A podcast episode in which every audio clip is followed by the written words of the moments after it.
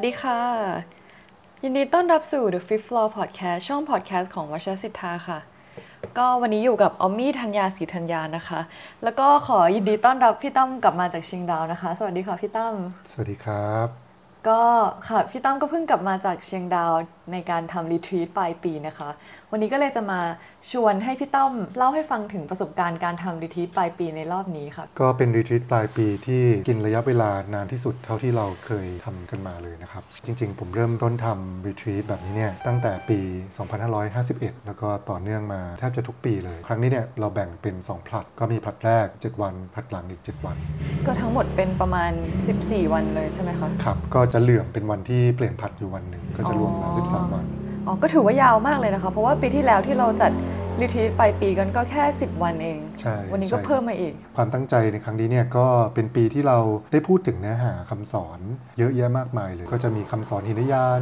คำสอนมหายานนะครับแล้วก็คำสอนชัมบาลาเราก็จะแบ่งรีทรีตเป็นช่วงแรกที่เราพูดถึงคำสอนหินยานมหายาน แล้วก็ช่วงที่ 2 เป็นการพูดถึงคำสอนชัมบาลา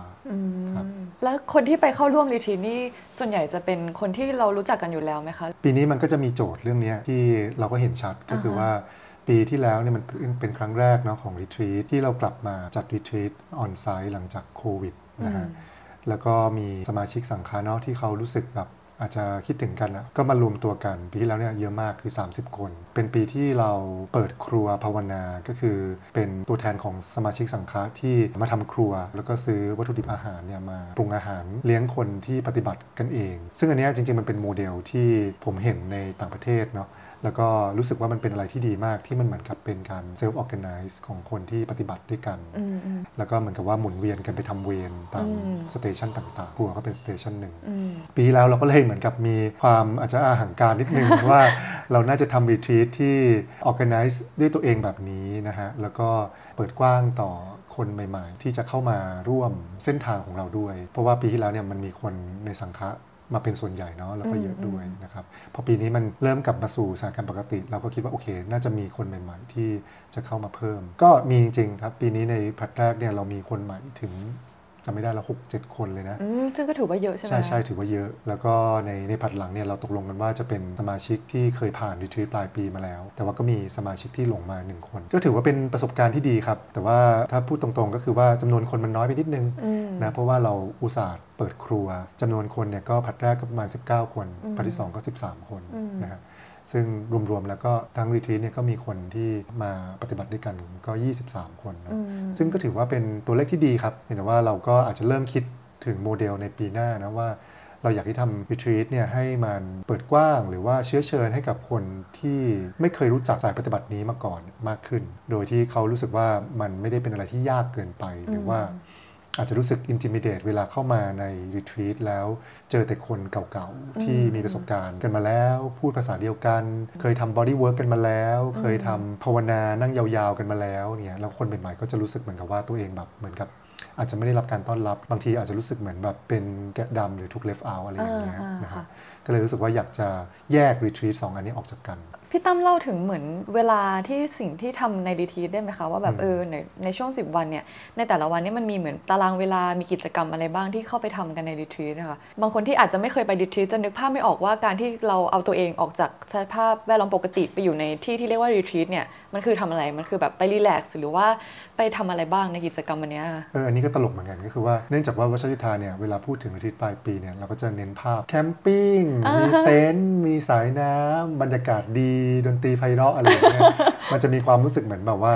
คนนึกว่าแบบไปรีทรีตแบบไปพักผ่อนอ่าอ่าแล้วก็ไปกางเต็นท์แล้วก็ไปแบบล้อมวงรอบกองไฟอะไรอย่างเงี้ยมันจะมีฟีลแบบนั้นนะเนาะแต่ว่าหารู้ไหมว่าจริงๆอะรีทรีตของสังฆะหรือว่าของวชรสิทธาเนี่ยนะฮะ ก็เป็นรีทรีตที่เข้มข้นมากนะฮะจริง ๆ แล้วมันก็คือรีทรีตภาวนา หรือการไปนั่งปฏิบัติธรรมที่เรารู้จักกันนะนะโอเค ถ้าเรารู้จักกันในเมืองไทย ที่เราคุ้นเคยกันหน่อย ก็อาจจะเป็นคอร์สคุณแม่สิรินะค่ะเจ็ดแปดวันอ่าหรือว่าโกเองกาอ่าอ่านนะครับสิบวันอะไรเงี้ยค่ะซึ่งเขาก็จะมีตารางเวลาที่เวลาเราไปปฏิบัติเนี่ยมันก็จะเป็นเหมือนกับเออวันนี้ทำอะไรตื่นเช้ามากี่โมง ถึงกี่โมง ถึงกี่โมงอะไรเงี้ยเป็นตารางที่ค่อนข้างชัดเจนมากนะฮะเหมือนกับเรา ไปโรงเรียนเลย ทีนี้ตอนที่เราทำ retreat เนี่ยจริง ๆ เราก็มีประสบการณ์กับการไปเข้าคอร์สปฏิบัติธรรมพวกนี้มา แล้วก็เราอยากจะทำคอร์สภาวนาที่เหมือนกับไม่ได้เปิดเทปนะฮะอืมแล้วก็มีความใส่ใจกับรายละเอียดต่างๆ เราจะเรียกมันเหมือนกับว่าเป็น craft meditation retreat ก็คือว่าตัวผู้สอนเนี่ยอยู่กับคนที่ปฏิบัติด้วยกันตลอดอืมแล้วก็เป็นกลุ่มเล็กนะฮะแล้วก็มีความ intimate หรือความใกล้ชิดอืมก็คือทุกคนรู้จักทุกคนนะฮะอืมแล้วก็ มีความรู้สึกได้ถึงตัวพลังงานของ presence ทั้งผู้สอนและผู้เรียน แล้วก็มีการให้รูปแบบการปฏิบัติบางอย่าง เทคนิคบางอย่าง แต่ว่ามันไม่ได้เป็นการที่ให้เทคนิคการปฏิบัติ เพื่อที่ว่าคนที่ปฏิบัติเนี่ยจะต้องมีประสบการณ์บางอย่างที่มันแบบตายตัว ถ้าคุณปฏิบัติอันนี้คุณต้องเห็นอันนี้หรือคุณต้องอ่าได้ความรู้สึกอันนี้อะไรไม่ใช่ แต่ว่ามันเป็นการให้แบบฝึกหัดไป เพื่อว่าคุณจะได้สามารถ explore สำรวจเปิดประสบการณ์ใหม่ ๆ ที่เราได้ค้นพบในตัวเราเอง อันเนี้ยคือเป้าหมายของการทำรีทรีตก็คือว่าเราอยากจะสอนวิธีการปฏิบัติหรือเทคนิคบางอย่าง เพื่อให้คนที่มาร่วมรีทรีตเนี่ยเขาได้มีประสบการณ์ กับเนื้อตัวของตัวเอง กับจิตใจของตัวเองเนี่ยเปิดออกไปกว้างขึ้น ทีนี้ตารางของรีทรีตปลายปีเนี่ยมันก็จะค่อนข้างเข้มข้นมากก็คือ เราจะตื่นมาตอน6โมงเช้าอืมแล้วก็เราก็จะนั่งจนถึงประมาณ6โมง45แล้วก็จะมีบทสวดมนต์เช้าจนถึงประมาณ 7โมงกว่าๆอืมแล้วก็จะมีการไปสัมพันธ์กับธรรมชาติช่วงเช้านะฮะก็อาจจะเป็นภาวนากับธรรมชาติสักประมาณครึ่งชั่วโมงอะไรอย่างเงี้ยหลังจากนั้น8โมงก็จะมีกินข้าว แล้วก็จะมีเซสชันตอนเช้ายาว9โมงเที่ยงครึ่งอืมนะฮะช่วง9โมงเที่ยงครึ่งเนี่ยก็จะเป็นการนั่งสลับเดินนะนั่งก็จะประมาณ 45 นาที แล้วก็สลับเดินภาวนาอีก 15 นาที แล้วก็จะมีช่วงที่เราก็จะมาให้คำสอนแล้วก็วิธีการปฏิบัติเพิ่มเติมเข้าไปอืมในแต่ละวันอืมนะฮะตอนเที่ยงเที่ยงครึ่งเนี่ยก็จะกินข้าวเที่ยง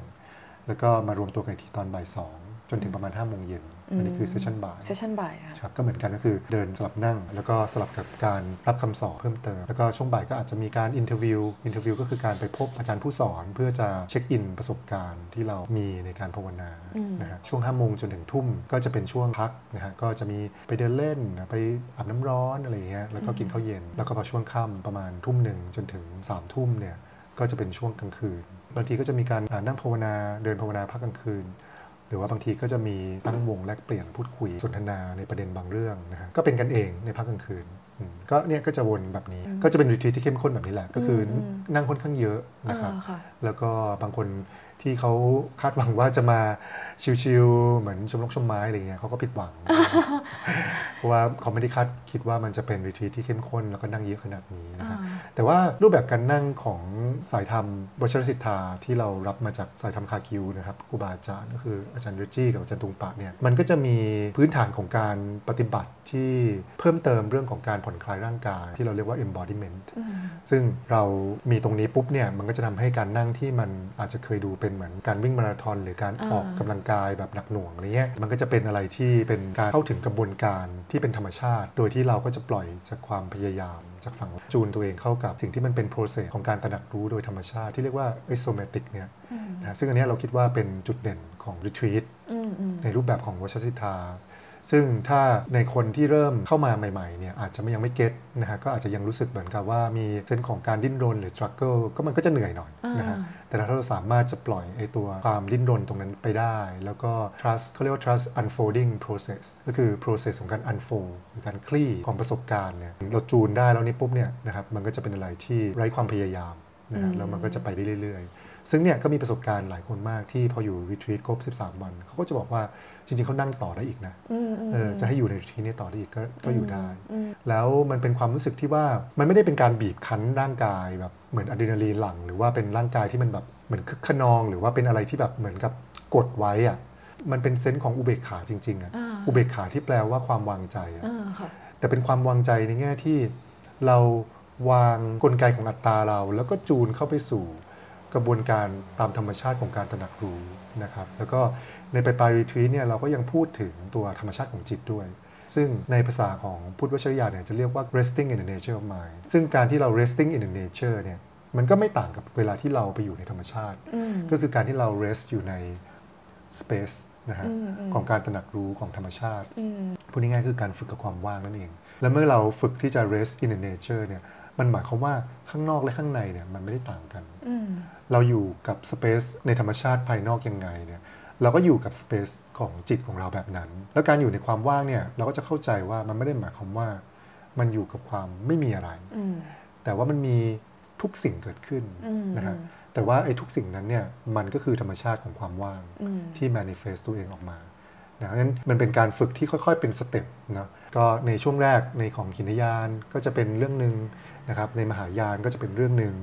แล้วพอเรา shift gear ขึ้นมาสู่คำสอนชัมบาลาเนี่ย มันก็จะเป็นอีกเรื่องหนึ่งอืมอืมอืมในีทีตรอบนี้เนี่ยก็ถือว่าประสบความสำเร็จที่สามารถจะ present คำสอนหินยาน มหายาน แล้วก็ชัมบาลาเนี่ยได้ภายใน 13 วัน มีประเด็นหนึ่งที่อยากถามก็คือ ความเข้มข้นของ retreat นะคะที่พูดออกมาเมื่อกี้ คือเหมือนเมื่อกี้พอพี่ตั้มเล่าว่าจริง ๆ แล้วเหมือนพอถึงจุดหนึ่งอะเราต้องเล t โกจากความพยายามความพยายามของฝ่ายเราในการที่จะทำอะไรบางอย่างอะและทีเนี้ยความเข้มข้นที่ว่าเนี่ยมันคืออะไรอะความเข้มข้นตรงส่วนเนี้ย ความเข้มข้นเนี่ยมันก็คือตัวเราเองนี่แหละอ่าฮะนะครับเราอาจจะไม่เคยคิดนะว่า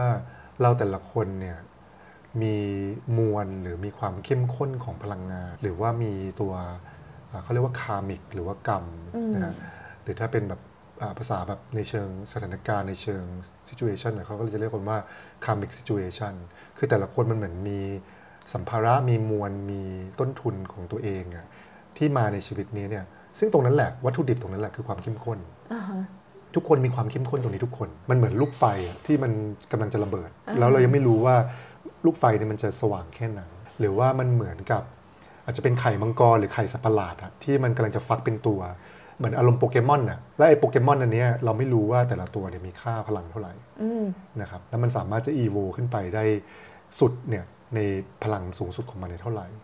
แล้วจริงๆ เราคิดว่าในความไม่รู้หรือในความไม่อยากรู้หรือในความปิดตาข้างหนึ่งของเราเนี่ยลึกๆเรารู้นะอืมว่าเรา handle ตัวเองไม่ได้อ๋ออันนี้น่าสนใจอะเออคือเรา handle ตัวเองไม่ได้ ทุกคน handle ตัวเองไม่ได้ แล้วก็บางทีเราพยายามเป็นคนเรียบร้อย หรือเราพยายามจะเป็นคนที่อยู่ในลู่ในทาง แต่ว่ามันก็จะมี corner เนาะที่เราก็ซ่อนอะไรบางอย่างไว้ แล้วเราก็ไม่กล้าที่จะยอมรับด้านนั้นของเรา เพราะว่าอะไรเพราะว่าเรารู้ว่าเรา handle ไม่ได้ เอาจริงๆ คือมันไม่ใช่แง่มุมของความโกรธหรือความโลภของความหลงนะที่เรา handle ไม่ได้ แต่เราคิดว่ามันคือพลังอืมอืมสิ่งเหล่านั้นมันคือพลังชีวิตที่เราไม่สามารถที่จะ handle ได้ เราไม่รู้จะอยู่กับมันยังไง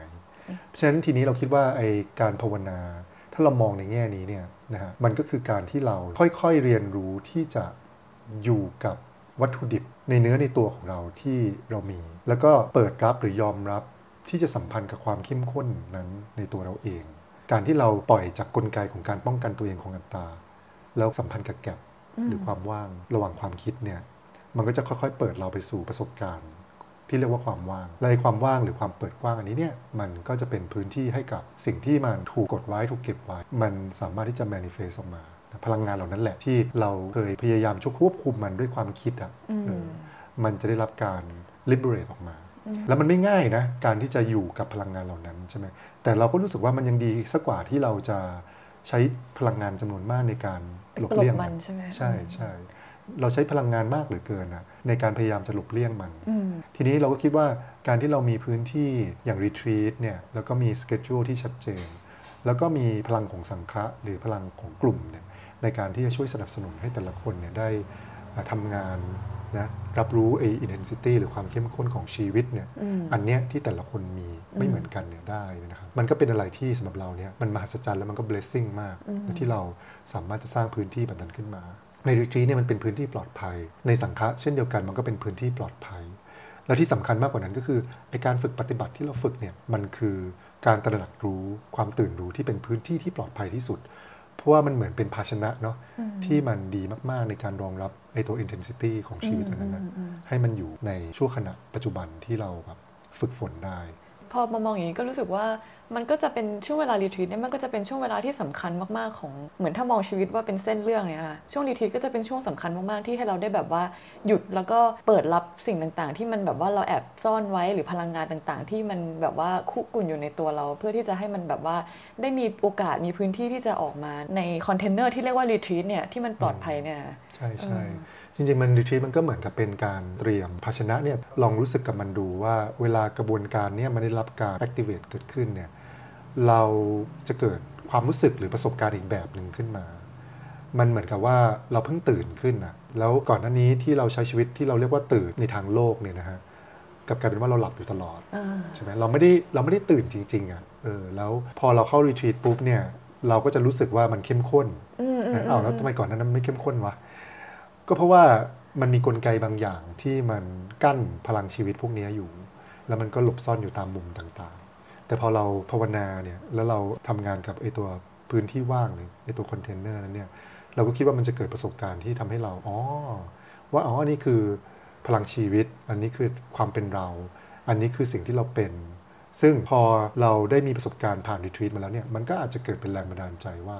เออเราอยากจะใช้ชีวิตแบบนี้นะครับ แต่ว่าแน่นอนเนาะว่าไอ้กลไกของการปกป้องตัวเองเนี่ยมันก็แข็งแรงมากเพราะฉะนั้นถ้าเกิดว่าเราไม่มีดิสซิ p ลินในการที่อย่างน้อยเนี่ยคอนเน็กกับแก p คอนเน็กกับไอตัวประสบการณ์ที่อยู่ในเนื้อในตัวของเรา รับรู้ว่าไอความตื่นหรือความเข้มข้นของชีวิตมันเป็นยังไงเนี่ยมันก็จะกลับไปอีรอบเดิมอีกนะครับ มันก็จะเหมือนกับว่าชักกระเยาะกันอยู่อะใช่ไหมครับอืมแต่ผมหวังว่าเวลาเราอยู่ในรีทรีตเนี่ยมันจะพาเราไปสู่ประสบการณ์บางอย่างเนาะ ที่มันเปิดให้เราเห็นแสงสว่างอืมแล้วก็ทำให้เรารู้สึกมีแรงบันดาลใจว่าเราอยากจะใช้ชีวิตแบบนี้อืมอืมนะฮะนี่คือเส้นทางของเราเขาเรียกว่าเส้นทางจิตวิญญาณ หรือ spiritual journey ซึ่งจริง ๆ แล้วเนี่ยมันไม่ได้มีหรอกว่าเส้นทางจิตวิญญาณหรือเส้นทางไม่จิตวิญญาณอะไรเงี้ยมันก็มีเส้นทางเดียวแหละก็คือชีวิตอะเออเพียงแต่ว่าไอ้เส้นทางที่ปกติเราใช้ในทางโลกเนี่ยมันมาจากความคิดซะเยอะ แล้วมันไม่ได้อยู่กับไอ้ตัว intensity ของการตื่นรู้ในเนื้อในตัวเนี่ยได้จริง ๆ ก็ก็เลยคิดว่าเอออันเนี้ยก็อาจจะเป็นแรงบันดาลใจที่ทำให้เรามองเห็นทางว่าเราจะใช้ชีวิตอย่างตื่นรู้ยังไงอืมทีนี้ก็อยากชวนพี่ตั้มคุยถึงเรื่องคำสอนที่ในรีทรีตนี้ค่ะ ก็อืมถ้าใครที่ติดตามวัดสิทธานะคะ น่าจะเห็นว่า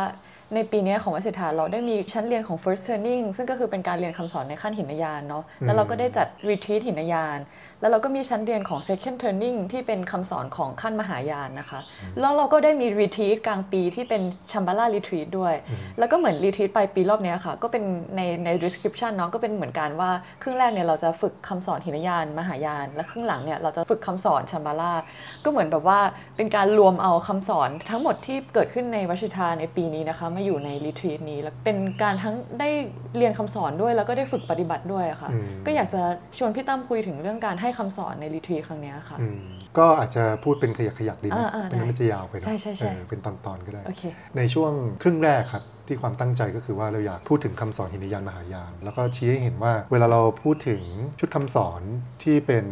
framework แบบพุทธิเบตเนี่ยเราจะย้อนไปให้เห็นว่าเออตอนที่ตรุงปะเขาพาพุทธธรรมจากที่ทิเบตไปสู่อเมริกาเนี่ยคือจริงๆเขาเป็นลามะระดับสูงนะเขาสามารถที่จะแบบ ไปพูดคำสอนวัชรยานเลยก็ได้ใช่ไหมฮะให้อภิเษกเลยก็ได้อะไรอย่างเงี้ยใช่ไหมแต่ว่าเนื่องจากว่ามันเป็นคนละ culture กัน แล้วมันก็เป็นอะไรที่ยังไม่เคยเกิดขึ้นมาก่อนในโลกตะวันตก แล้วก็คนที่มาสนใจศาสนาพุทธที่เป็นฝรั่งเนี่ยเขายังไม่ได้มีพื้นฐานของการนั่ง แม้กระทั่งแบบการตามลมหายใจ หรือการอยู่กับร่างกายเลย เพราะฉะนั้นตุงปากเขาเริ่มต้นตั้งแต่แรกเลย ก็คือเขามองว่า คำสอนวิชยาเนี่ยมันตั้งอยู่บนคำสอนหินยานและคำสอนมหายานกว่าเราจะไปถึงจุดที่เราสามารถพูดถึงคำสอนวิชยานอย่างลึกซึ้งได้เนี่ยแล้วมันเกิดความเข้าใจที่ถูกต้องเนี่ยมันก็จะต้องมีรากฐานของการเข้าใจเรื่องคำสอนหินยานกับคำสอนมหายานมาก่อน สิ่งที่มันน่าสนใจก็คือพอเราพูดถึงไอการเดินทางขั้นหินยานแบบพุทธิเบตเนี่ยมันจะมีฉากทัดหรือว่าแลนด์สเคปที่มันเปิดกว้างตั้งแต่ตั้งแต่แรกอือฮึอืม คือมันจะไม่ได้พูดแบบตัวผู้สาเถรวาทในบ้านเรา ที่อาจจะเน้นหนักมากในเรื่องของความทุกข์ หรือว่าตัวสังสารวัตรเนาะที่ทำให้เรากลัวทำให้เราขยาดทำให้เราปลงเหมือนกับ intensify สังสารวัฏกระทั่งทำให้เรารู้สึกแบบว่าเหมือนขยาดหวาดกลัวอ่าอ่าอ่าแล้วก็ใช่ใช่พุ่งที่จะออกไปสู่แสงสว่างอะไรอย่างเงี้ยซึ่งทางสายปฏิบัติวิทยาเนี่ยเขาจะ present คำสอนหินยานอีกแบบหนึ่งก็คือเขาจะทำให้เห็นถึงฉากทัศน์หรือว่าตัว landscape ของการเดินทางทางจิตวิญญาณ ที่กว้างใหญ่ไพศาลให้แรงบันดาลใจนะฮะแล้วก็ความจำเป็นที่ทำไมเราถึงจะต้องเตรียมไอตัวพาหนะในเบื้องต้นเนี่ยให้ดีพร้อมก่อนที่เราจะเดินทางไกลอืมอืมคล้ายๆเหมือนอารมณ์แบบ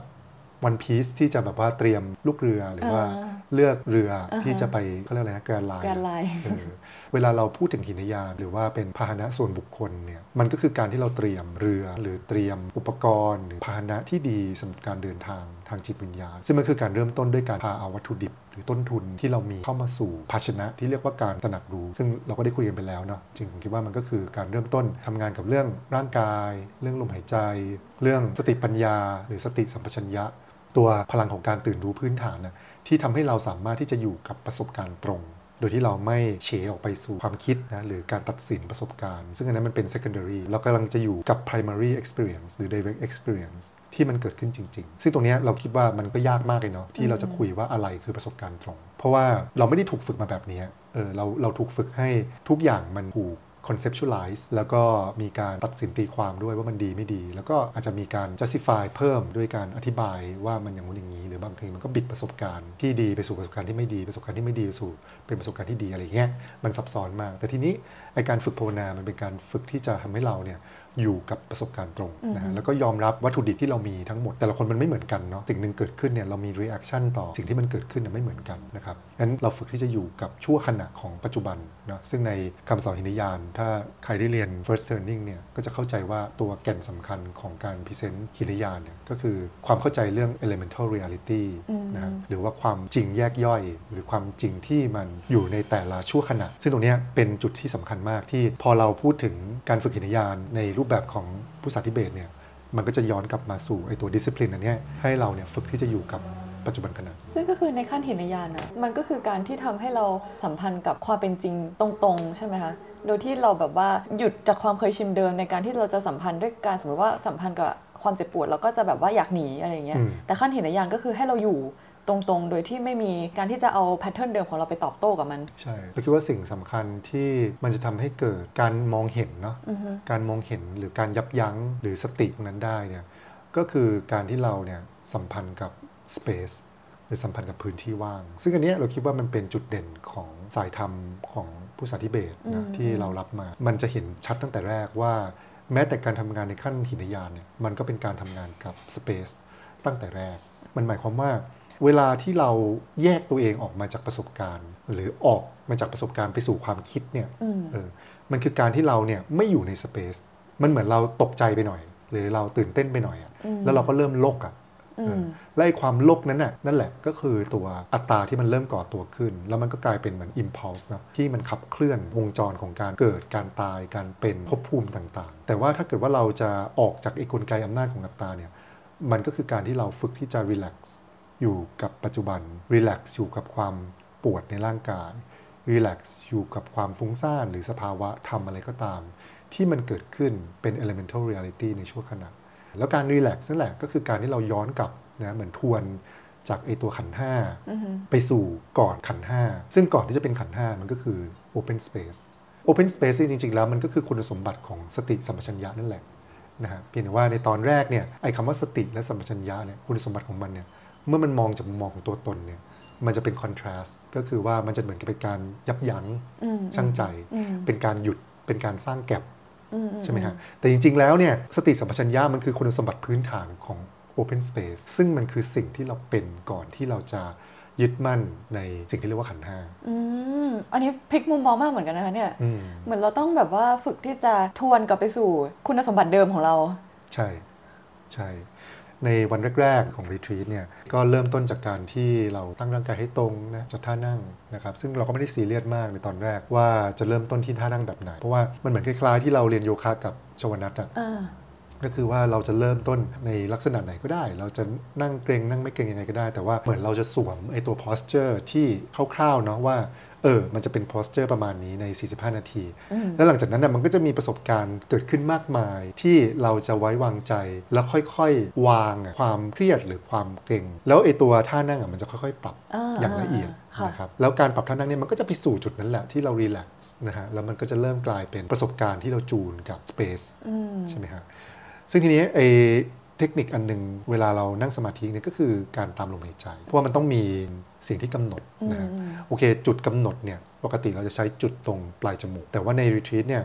เราจะเลือกจุดตรงท้องน้อย เพราะว่ามันจะเป็นจุดที่ห่างจากหัวหน่อยอ่าอ่าอ่าแล้วก็มันจะมีความใกล้พื้นดินอ่าใกล้ความกราว grounding แล้วก็จะเป็นจุดที่จริง ๆ แล้วในทางร่างกายเนี่ยมันจะเป็นจุดที่รวมพลังงานอยู่ตรงท้องด้วยนะฮะมันจะสังเกตเห็นความเกร็งสังเกตเห็นพลังงานต่างๆ ได้ง่ายค่ะเออเพราะฉะนั้นเราก็เลยให้จุดกำหนดเนี่ยอยู่ที่ท้องน้อยอ่าแต่ทีนี้เวลาตามลมหายใจเนี่ย ปกติก็จะตามที่ปลายจมูกใช่ไหมอ่าฮะอืมอันนี้เราก็บอกว่าให้ตามมาถึงท้องนะ แล้วก็หายใจออกก็หายใจออกจากท้อง สิ่งที่มันเป็นจุดเด่นเนี่ยก็คือ เวลาเรา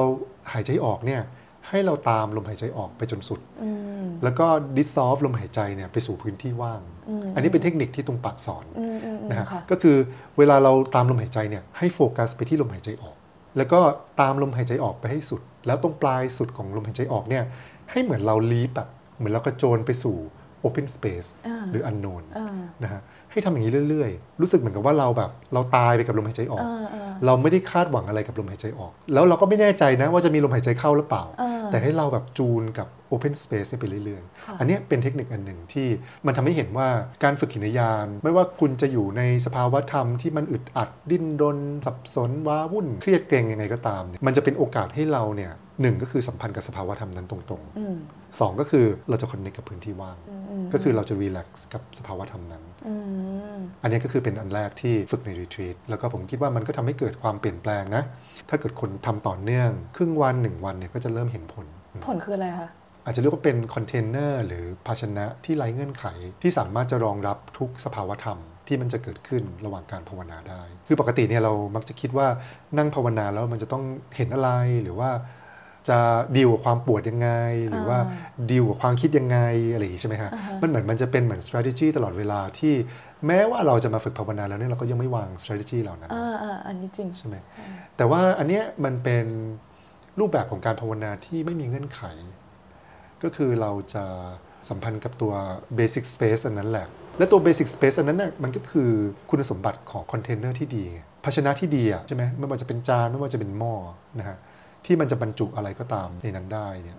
มันก็ต้องมีคุณสมบัติสำคัญอันหนึ่งเนาะก็คือความว่างมันต้องว่างใช่มันต้องว่าง ถ้าเกิดว่าคุณว่างมาก มันก็จะเหมือนแบบว่าเออจานที่ลึกลงไป เป็น depth ความลึกเป็นอะไรก็ว่าไป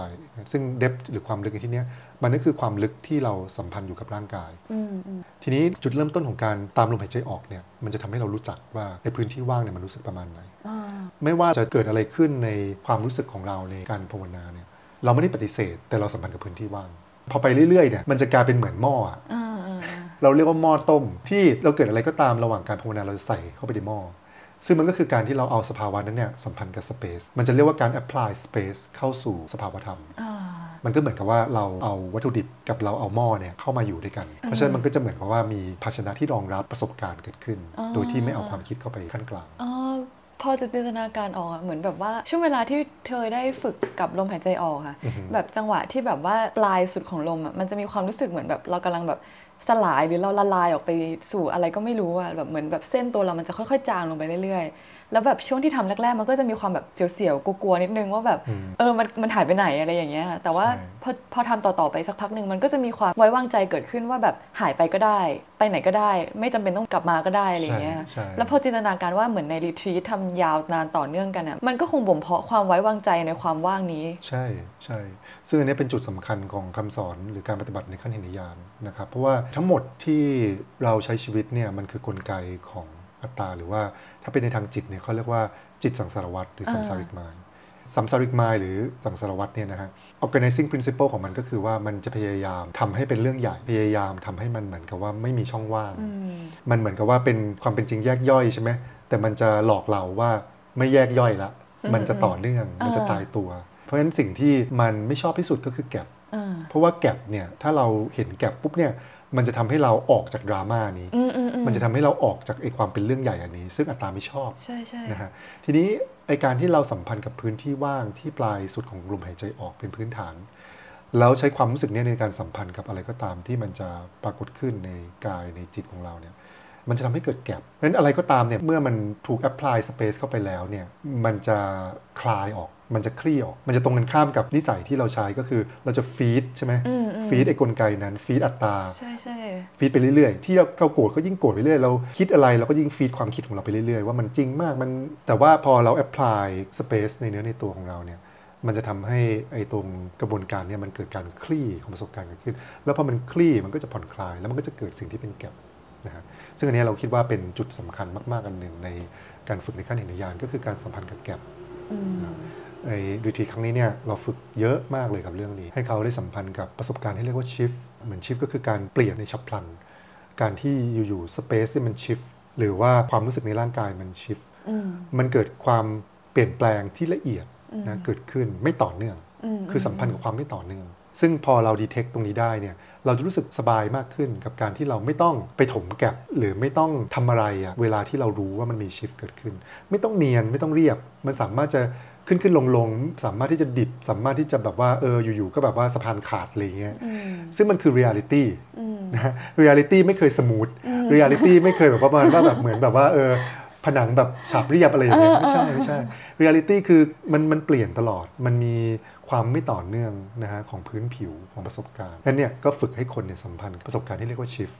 หรือว่าแก p นะครับเมื่อเราเริ่มจะผ่อนอยู่กับประสบการณ์ตัวเองได้แล้วเนี่ยเราก็จะแค่อยู่กับความไม่ต่อเนื่องอะแค่เนี้ยซึ่งตรงเนี้ยเราก็คิดว่าถ้าทำได้เนี่ยก็ถือว่าเป็นจุดเริ่มต้นที่ดีมากของเส้นทางจิตวิญญาณอืมซึ่งอันนี้เรากำลังพูดถึงอยู่ในขั้นหินยานถูกไหมะใช่ครับทั้งหมดใช่ที่พูดมาใช่แล้วอืมอืม แต่ว่าก็อยากจะให้เห็นเนี่ยว่าพอ retreat เนี่ยมันมันมีความ craft แบบนี้นะครับ มันก็จะมี คือแน่นอนนะศาสตร์ปฏิบัตินี้มันเป็นศาสตร์วัชรยานนะฮะมันก็เหมือนเป็นการฝึกหินยานบน landscape ของวัชรยานเออมันก็เลยเห็นว่าเออไอการเตรียมตัวเดินทาง การที่เราจะมีเรือที่ดีล่องไปในมหาสมุทรอันกว้างใหญ่ไพศาลเนี่ย มันจะต้องเริ่มต้นยังไงเออการอยู่บนเรือเนี่ยมันก็ดีตรงที่ว่าเราไม่เปียก แล้วมันก็ไม่ได้ต้องเจอแบบความรัฟของประสบการณ์ที่มันหนักหน่วงเข้มข้น จนเกินไป เราฝึกที่จะรู้จักลม รู้จักคลื่น รู้จักสิ่งที่เราต้องเจอเวลาอยู่ในมหาสมุทรซะก่อนอืมใช่ไหมอืมแล้วก็เออรู้สึกถึงความรื่นรมย์รู้สึกถึง sense of joy รู้สึกถึงความผ่อนคลายอืมอืมรู้สึกถึงการที่เราจะแบบว่าสัมพันธ์กับปรากฏการณ์ต่างๆ ฤดูกาลต่างๆ เวลาต่างๆ เงื่อนไขต่างๆ ก็เนี่ยก็อยู่บนเรือก่อนในช่วงแรกใช่ไหอมยู่บนเรือก่อนนะใช่ใช่ซึ่งแน่นอนเนาะพอมันไปสู่ขั้นมหายาน เรือนี้ก็จะแตกใช่ใช่เรือจะแตกแล้วใช่เรือจะแตกเออเราฝึกอยู่บนเรือเพื่อให้เรือต่อไปเพื่อเรือที่จะแตกแล้ว ใช่ใช่ใช่อืมสุดท้ายมันไม่มีสิ่งที่เป็นเรือจริง ๆ หรอกอ่าอืมในขั้นนิยานมันเป็นการฝึกกับสิ่งที่มันเป็นส่วนบุคคลเนาะอ่าอ่าเป็นอ่า personal journey ซึ่งแน่นอนในตอนแรกเนี่ยมันมีมันมีสิ่งที่เรียกว่า personal journey เพราะว่าในจากมุมมองของอัตตาเนี่ยมันมีอยู่แล้วนะฮะตัวฉันอืมนะงั้นเราก็เอาไอ้ตรงความหลงผิดของอัตตานี่แหละนะมันเป็นจุดเริ่มต้นของการเดินทางในจิตวิญญาณแต่ว่าพอถึงจุดหนึ่งแล้วเนี่ยมันก็จะเริ่มเห็นแหละว่าเรือมันพร้อมแตกตลอดเวลานะฮะแล้วเราก็จะเริ่มเข้าใจธรรมชาติของมหาสมุทรมากขึ้น แล้วก็ไว้วางใจที่จะอยู่ในมหาสมุทรนั้นนะอันนี้ก็จะเป็นอีก อีกขยักหนึ่งที่เราค่อยคุยกันต่อดีไหมใช่ใช่ค่ะเออแล้วก็วันนี้ก็คิดว่าเวลาก็พอสมควรแล้วนะคะอืมเพราะฉะนั้นเดี๋ยวเราจะมาเรือแตกกันใน EP ต่อไปนะคะว่ามันจะเกิดอะไรขึ้นต่อในคำสอนขั้นต่อไปค่ะ ก็ยังไม่จบนะคะ รายการนี้รายการรีทียังไม่จบนะคะ เดี๋ยวเราจะมาชวนพี่ตั้มคุยต่อในครั้งต่อไปค่ะ ก็ลาไปก่อนแค่ตรงนี้นะคะ อย่าลืมมาต่อกันตอนเรือแตกนะคะ ทุกคน